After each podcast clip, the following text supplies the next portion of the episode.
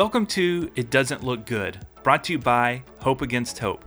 I'm your host, Tim. And if you have no idea what Hope Against Hope is, you can check out our website at hopeagainsthope.com for more information. I've been working on this project for quite some time now, and I'm excited to finally share it with you on February 9th. But you might be asking yourself, why the heck is it called It Doesn't Look Good?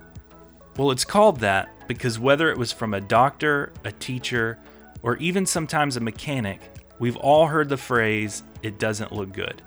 We all know that bad news follows.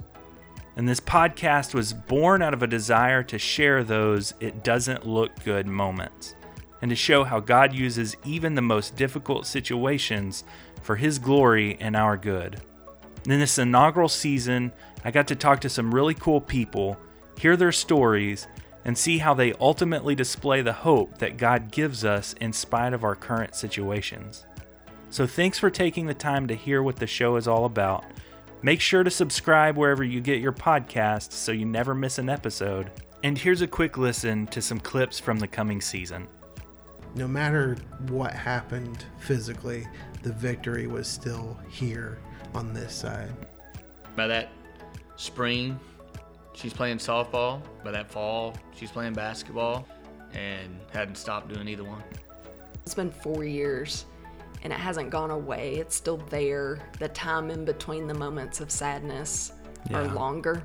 Sure. But the storm will run out of rain. It's not always going to be a bad day.